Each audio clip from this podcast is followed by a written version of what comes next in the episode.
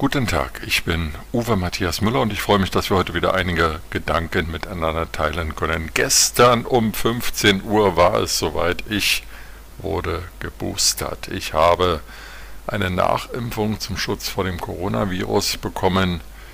Der Termin war lange vereinbart.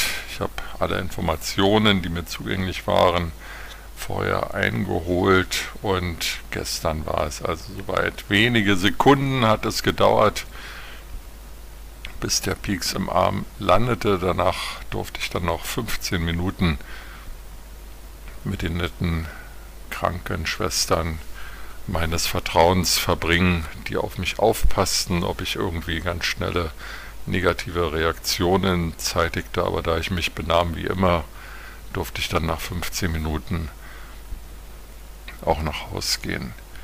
Offensichtlich, so hoffe ich jedenfalls, bin ich jetzt noch besser gegen Covid-19 und verschiedene Mutanten geschützt, wenn auch heute Morgen wieder beunruhigende Meldungen kommen, dass in Südafrika eine neue Mutante aufgetreten sei, die wohl noch schlimmer ist als alles, was wir bisher kennen.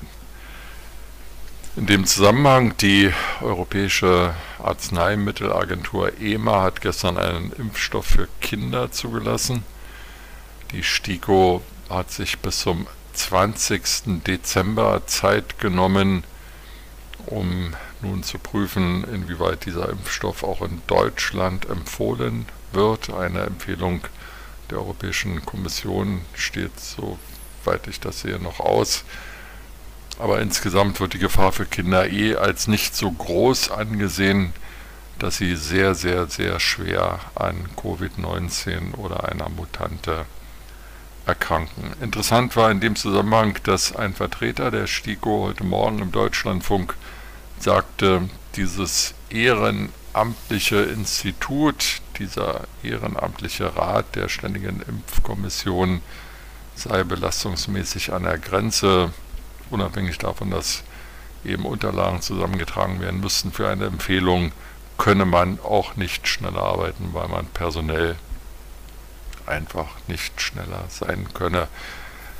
Auf die präzise Nachfrage, ob denn da ein strukturelles Problem vorliege, kam die Antwort nein. In normalen Zeiten sind wir gut genug ausgestattet, aber wir leben eben nicht in normalen Zeiten. Also auch hier kommen Mitarbeiter nicht nur wie in den Pflegestationen, nicht nur wie in Schulen oder an vielen anderen Stellen an ihre Belastungsgrenzen. Auch die STIKO ist offensichtlich personell am Rande. Viel zu tun, vieles, was aufzuarbeiten ist.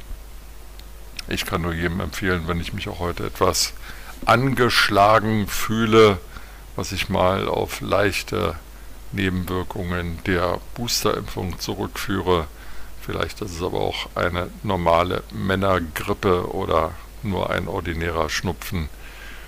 Äh, ich wünsche jedenfalls allen, dass sie die richtige Entscheidung fällen, was die Boosterimpfung anbelangt. Ich wünsche allen ein schönes Wochenende und wir hören uns dann wieder am nächsten Montag.